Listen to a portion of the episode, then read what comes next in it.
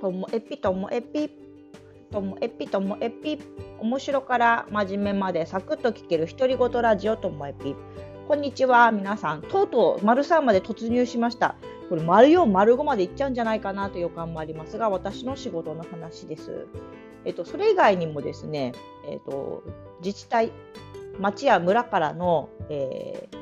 依頼で放課後の居場所づくりも行ってます。まるいちでお話しした放課後イングリッシュ、放課後面白サイエンス、放課後 ピーピー は自分たちが企画運営をしている事業なんですけど、それそうじゃなくって町とか村の事業もやっています。放課後子ども教室っていうんですけども、えー、例えば音更町では小学校で、えー、事前に登録している子どもたちがとある日えー、体育館で放課後残っていくんですよね。そこでは自由遊びもするけども、ちょっと面白いこう紙ペンゲーム、私がよくやるってたんですけど、紙とペンだけで楽しいやつをやったり、一緒に体を動かしたりっていう放課後の居場所を作ってて、そこには地域のボランティアの方が関わっているので、その場の運営だけではなくって、その関わるボランティアの方の育成としてボランティア研修会も行ってます。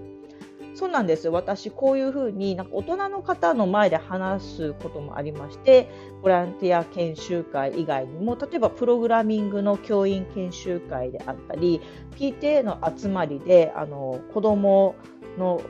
特性についてとか、あとはうんとそう、そうですね、地域のコミュニティについてとか、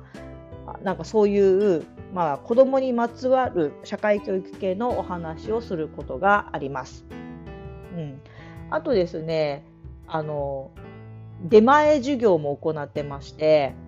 例えばマジックアースっていう大きな球体に太陽、月、地球、金星とかを映し出す、そういう仕組みがあるんですけど、それを一式持って親子レクとか小学校に行って、それを子どもたちとか親子に見せて、そのそうプラスアクティビティをしてとかっていう出前授業ですね、もやっています。そんな感じでしょうかね。あと最近は、うん、あそうだ放課後の居場所づくりはプログラミングを使った居場所づくりもしていて、えーと、さらべつでですね、とある午後自由に出入りできるようになっていて、来た子たちはプログラミングとか紙ペンの遊びもできるし、英語もやろうと思ったらできるし、大人たちとこう触れ合ったりしてっていう自由な居場所づくりをしていますね。はい。あとですね、去年はできなかったんですけど、駄菓子屋学校と言いまして、これはイベントです。えー、例えば帯広の歩行者天国に来て、子どもたちがその歩行者天国の運営のお手伝いなどをして、そしたら働いたら子ども通貨ピースっていうのがもらえて、それで好きな駄菓子を買うことができるっていう駄菓子屋学校っていうのを帯広、本別、今までは広尾でもやりましたし、岩内町にも行きましたね。えっと、やりたいよって言ってくれるところに行ってやってます。札幌でもやりましたよね。千歳でもやったし。でえっと、多分今年度は、今年度にせんにじゅういちねんどは札幌方面で何回か開催される予定でいます。こんな風にして子どもにまつわる午前、午後、夕方、土日、子どものこう楽しめる時間に刺さっていて、いろんなことをやっている。ざっくり言うとそんな感じなんですよね。話をまとめてしまいましたが、これが私の本業である エヌピーオー 教育支援協会北海道のお話でした。なんとなく伝わりましたか？